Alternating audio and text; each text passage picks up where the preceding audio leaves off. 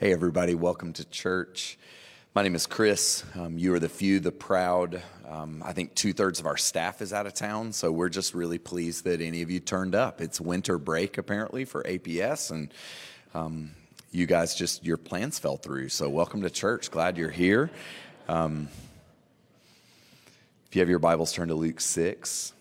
While you do that, I want to share uh, an update.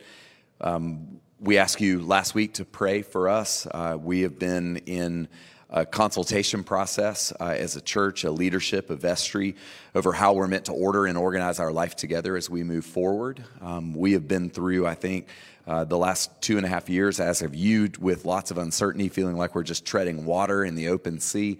Um, we also are a church that is 20 years old and really asking questions uh, that we have found as a leadership and, and a community that we couldn't figure out on our own. And so I asked you to pray last week that our um, a consultant was sharing his findings with our vestry in a kind of executive session. Um, Tuesday, um, our bishop's going to be in town, and um, I will be sitting with my, our bishop and the consultant and a few vestry people. And then on Wednesday morning, our leadership team will be doing the same. And we just ask you to keep praying for us. We feel really hopeful about uh, the future for this church and for what God is doing. Uh, we also feel really hopeful that um, individuals and our collective whole as a leadership team are going to be able to discern what is God's best for us. Um, our desire is to um, use our gifts to lead well and to lead you well. And so um, God is up to good things. And I just would ask you to keep praying for us, and we're going to keep you in the loop as we walk through the next weeks, um, just to give you updates on what's happening in the life of the church. We are, um, I believe, Trinity is positioned to um, move out of this season of extended disruption of COVID and all the other things that come with that. Um, we've been paying attention to the city mandate um, regarding these things, and we're eager to take these things off. Um, we believe that that's going to happen soon, and we're going to keep you in the loop on that front. But all that to me adds up to kind of imagining what does our life look like and how do we provide leadership to you all and spaces for you all as we come into what we hope is a new season of real hope and optimism. Um, so be praying and we'll keep you in the loop. Um, if you have your Bibles, turn to Luke 6. We're going to start in verse 27. These words from Jesus follow on directly from what we looked at last week. So if you were here uh, last week, we looked at the, uh, the woe unto you text uh, where Jesus says uh, some things that were very direct. Well, this is more of that. And so I'm going to read and then we'll pray and then we're going to we're going to jump right in. I'm going to read verses 27 to 38. Jesus says, But I say to you that listen, Love your enemies, do good to those who hate you. Bless those who curse you, pray for those who abuse you. If anyone strikes you on the cheek, offer the other one also. And from anyone who takes away your coat, do not withhold even your shirt. Give to everyone who begs from you, and if anyone takes away your goods, do not ask for them again. Do to others as you would have them do to you. If you love those who love you, what credit is that to you? Even sinners love those who love them. If you do good to those who do good to you, what credit is that to you? For even sinners do the same. If you lend to those from whom you have hoped to receive, what credit is that to you? Even sinners lend to sinners to receive as much again. But love your enemies, do good, and lend, expecting nothing in return. Your reward will be great, and you will be children of the Most High, for He is kind to the ungrateful and the wicked. Be merciful, just as your Father is merciful. Do not judge, and you will not be judged. Do not condemn, and you will not be condemned. Forgive, and you will be forgiven. Give, and it will be given to you. A good measure, pressed down, shaken together, running over, will be your, put into your lap. For the measure that you give will be the measure that you get back. This is the word of the Lord. Amen. Good words from Jesus. Let's pray, and then let's try to hear Jesus today. Father, we ask you to help us to um, hear the word of God. We pray that you would help us to be present here. Jesus, we want to know what it means to love those who um, don't love us, to bless instead of insult or protect. Help us to know what it is you're saying, God. I pray that you, by the power of the Holy Spirit, would give us a look at the heart of the spirit of what you're teaching, Jesus, today so that we would apply this truth to our own relationships, our own lives. In Jesus' name, amen. Amen. So last week, Jesus said, if you are pursuing resources, comfort, and reputation, woe unto you. And that word that we looked at, woe, is not Jesus saying, I really hate you people, I'm really disappointed in you people, and we're not going to be friends. What woe means in this context is, I feel deep grief and sorrow for you because you're going down a dead end road and you're never going to get what you want. It's not going to give you what you want it to give you. In that same passage, Jesus says, uh, Blessed are you in verse 22, who, when men hate you, when they exclude you and insult you and reject you as evil because of the Son of Man those words from Jesus about dead end roads and the pain of relationships lead us to what he says right here. It's important that we understand that chapter and verse breaks in the Bible, they weren't there when the text was written. This was like a, a thing um, more integrated than we tend to see in our Western world, where we read one thing and then a week goes by and then we read another thing. Jesus was basically saying, when you go down dead end roads and you're hurt by people, here's what I want you to do. So today, what we're going to do is we're going to look at the something more that Jesus asks of us. Now, I want to make a distinction. There are times in relationship where you are being abused, and what I'm about to say does not apply to that situation. What I've learned about Christians is that sometimes the text, even a text like this one, has been like weaponized to keep people in really dangerous situations where there is like abuse and dangerous stuff. And so if you are sitting in a space to where you're reconciling abuse, I just want to say to you that I am not, and Jesus is not asking you to stay in a dangerous or an abusive situation. He is not. What we're talking about today are garden variety hurts among family members, believers that can accumulate and cause a break in relationship and something that's really ungodly. That's what Jesus is speaking to, and that's what we're going to be looking at today. So, what I want to do is invite you right now to think about the places where things are hard in your relational landscape and know that Jesus is speaking to those places. If you're a, victim of sexual abuse, physical abuse, um, deep emotional abuse. Jesus is not saying to you, just stick in it and hope for the best. He wants you to take space and to get counsel so that you can actually be the person God wants you to be. Okay? So we're going to look at the text with this in mind. Number one, Jesus invites us to look to him as we learn to love those who hurt us. Jesus says, Love your enemies, do good to those who hate you, bless those who curse you, pray for those who abuse you. Y'all, this is where the rubber meets the road. We can abstract our relational like world from our spiritual world. We can separate those things and think, um, I don't need to really look at what it means to love people who hurt me. And then Jesus brings us right back to the, the fundamental thing. He's like, I want you to learn how to apply your faith where the rubber meets the road do good to those, love those. Jesus would have understood love as desiring the good of another, not letting people off the hook, not pretending that there aren't real things that hurt. It's desiring the good. And sometimes desiring the good means doing hard things with people rather than just breaking relationship. And so Jesus invites us to learn how to look to Him as we deal with the hurts and pains of life that come into our relationship. He's not making legalistic statements here. He is not giving hard and fast rules that don't need to be thought through. What he's saying to us, the spirit of what he's saying to us is this I want you as Christians to live your life as free people. People who are free in God, so that we can then look to people and all the complexities of relationship and we can say, God, what are you up to here and how do we navigate the complexity and difficulty of relationship? And I don't think and can't think of a better time for us to hear these words from Jesus because none of us are at our best. None of us are feeling great. The wider cultural conversation, no one is at their best. I was talking to a pastor uh, today, uh, uh, earlier this last week, um, on the phone, and he was saying that right now, because of where we are in the world, just with all that's gone on over the last couple of years, that every one of us is experiencing kind of deep disorientation. There's more addiction at play than there ever has been. Um, we're more prone to break relationship and to create caricatures of one another than we maybe ever have been.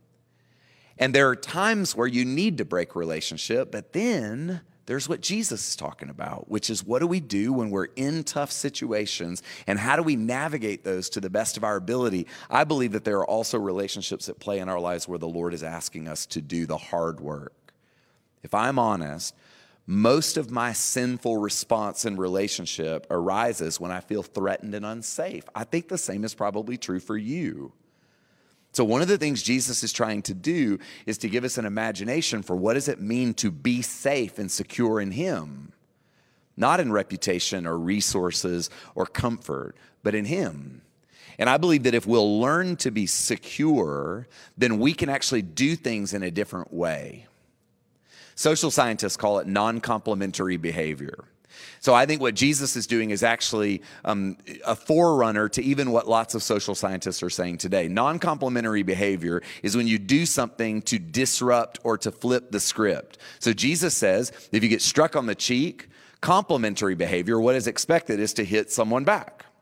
Um, if somebody takes something from you, it's expected that you would take something from them. And so when he says turn the other cheek, and don't engage in that, what he's saying is, I want you to disrupt the status quo because you are coming from a place of security rather than a place of being threatened. Paul says the same thing in Romans. He says, Do good to those who hurt you, and you'll heap burning coals on their head. The book of Proverbs says the same thing that we can, as believers, come from a place of security even when we're in turbulence and difficulty and begin to engage in behaviors that are different and distinct from what people expect. So, in my, you know, post burnout moment of silence that we've been doing at the end of the service, I just want to prepare you.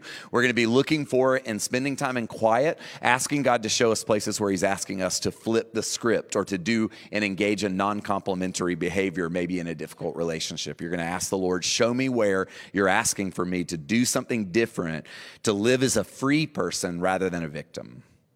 I believe the Lord wants us to live in turbulence in such a way that we do not embrace a victim mindset.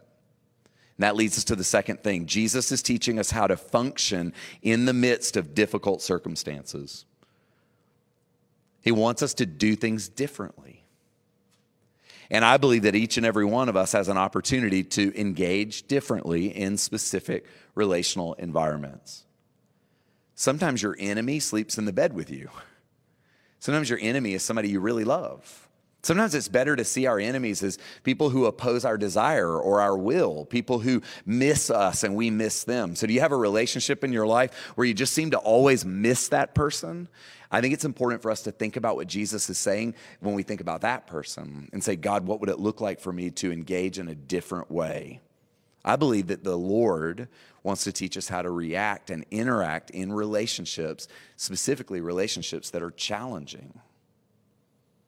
The third thing we see here is that Jesus invites us to live in God's abundance. He wants us to believe that God is more than enough.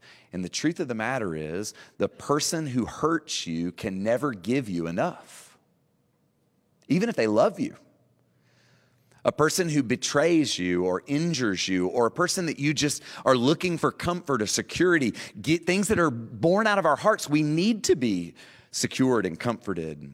What Jesus is saying here is that God's the only one who can really meet that need. And many of us carry around a need for someone else to secure and do for us what only God can do. And there's an invitation here for us to live with an increased awareness of God's abundance, that God can do what no human can do. Dietrich Bonhoeffer, in his book Life Together, says that no matter how close people get to one another, there's always a space between them. You can never actually make up all the space. Jesus fills that space. And some of us actually have experienced harm in relationships because we've been looking to someone to do for us what only God could do. Do you know that if you have a 50 pound test line as a fisher, fisher person and you catch a 100 pound fish, the test line will break, not because there's something wrong with it, it's just bearing more weight than it was meant to bear. We do that to our marriages. I think it's one of the key signs that we've created an idol out of marriage is that we put everything on the marriage and then we wonder why it breaks. People can't give you what you need. And I'm just sad that nobody's told us this. Your friends can't give you everything you need. Your pastor can't give you everything you need. Your lover can't give you everything you need. Your family, your mama can't give you everything you need. And one of the things the Lord is asking us to see is that God doesn't then therefore leave us alone. He says, I have abundance. And the people you're looking to give you something just can't give it, they don't have it to give. So, what would it look like if we began to liberate people from giving us that which they cannot give us? What would it look like for you to begin to acknowledge your own limitation when you feel that same demand coming toward you? To be recognizing and clear about the fact that we can't make up the lack, but God can. So if we're secure, if we look to Him and we experience this abundance, then what we can do for the garden variety hurts in the church is we can just extend some grace to one another. Y'all, grace is in short supply right now. We take our toys and we go home. We do it in our romance and in our jobs and in our friendships and in our family. They do it in the halls of Congress. We're just doing this left and right. And I believe that as the people of God, He's asking us to engage in a different way. He's asking us to live as if God could satisfy so that we don't have to look to people to satisfy and so that we don't have to take vengeance on people when they let us down.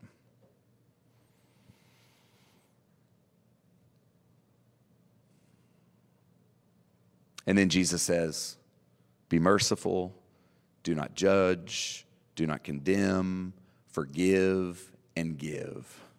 Look at those words be merciful, do not judge, do not condemn, forgive, and give.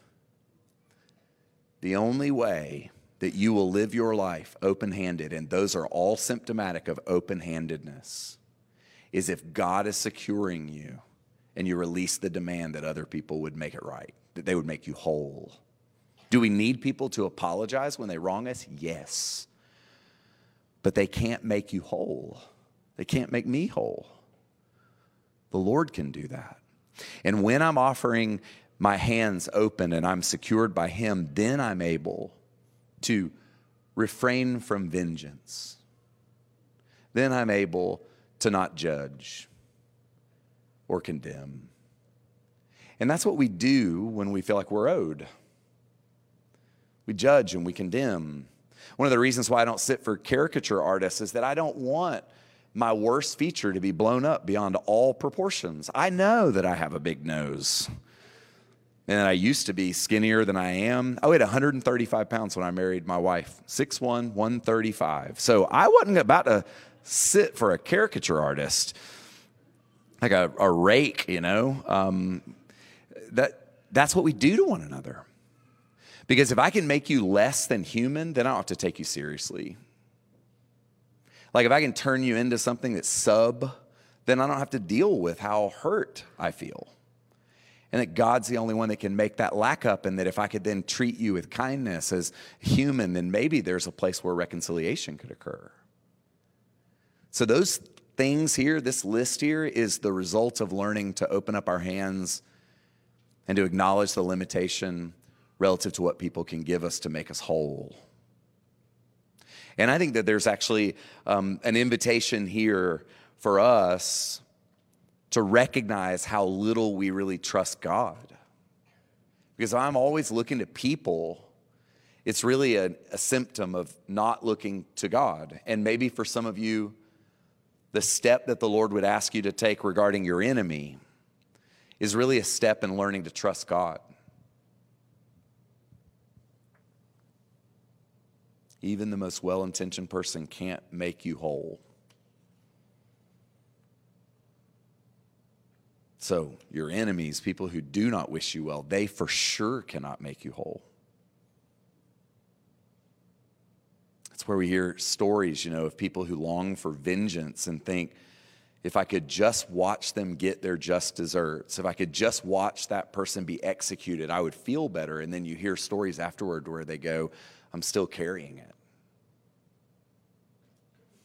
Have mercy on us, God. So here's what we're going to do we're going to be quiet. Again, Chris's post burnout quiet time. And here's what I want you to do for the next three minutes in silence. I just want you to ask the question Are there places where I'm looking to someone to give me what they can't give me? And are there places now where I'm being invited to flip the script or to engage in non complementary behavior, to do something different or unexpected? So we're going to ask those questions just quietly. If you have a journal app, you can pull it out on your phone. Um, I would encourage you to, to do that, to have a journal app, um, or to bring a journal if you like want to go old school, you know, and write things down on actual books.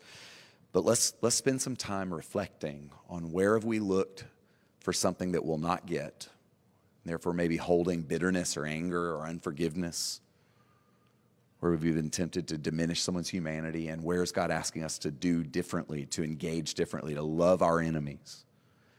And then we'll come together and we'll receive communion. But first, let's spend just three minutes in silence before God, thinking deep thoughts about our own lives.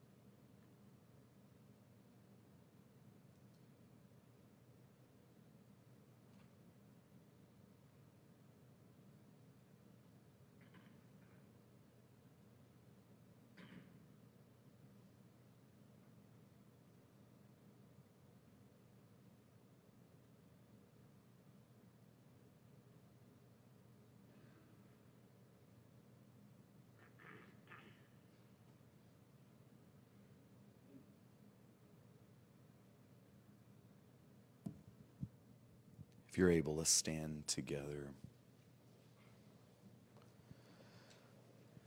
I um, until going away for a few months, I never kept a journal um, in my life. I it was sort of like lived in the arena of flossing, you know, something you feel like you should probably do, but you don't do as much as you should. And um, during that time, I I did begin to keep a journal in a Google Doc that I can access from my phone or my or my computer. And I wrote 112 pages in four months of just kind of like pouring my guts out into into a, a document. And I've continued to do it. And one of the things that I think is so good about journaling is um, that you can see where you're growing and you can see where you're stuck. Like you can just read it. Um, and I would just say to you that there may be an opportunity for you to um, to start writing things down. And it might just begin with like in church during those three very painful minutes, I'm going to write some stuff down. and it might grow beyond that. Um, what I think the Lord wants to know is that we're being reflective versus reactive, that we're actually like being real about where we are. Man, I hope no one ever accesses my journal. I mean, I think I was a crazy person. And the truth is, I, I feel like I need to be real and raw and trust the Lord and watch the growth. So, my hope is that you would hold on to what you just thought about. For many of us, there is like an actual to do, an invitation to engage differently in an actual relationship. And it could be the person you share a bed with, it could be a friend, someone at work by God's grace, let's move. Let's do what Jesus says. Every Sunday we come to communion. It's the reason why we gather, it's the culmination of our gathering. It reminds us that we're fed by God and therefore strengthened to go do things that are hard. That's why we do communion and receive it every week. It, communion's not birthday cake. It's not more special when you do it less frequently. It's, it's like daily bread more than birthday cake. So we do it all the time. Before we do this, let's spend a moment and offer God our confession, our sin silently. Uh, maybe in that moment you realize I've been making a caricature of someone or someone's, and now would be the time to confess our faults before a God who already knows them. And then we'll read, we'll pray, we'll come to communion. But first, let's spend a moment in confession before the Lord.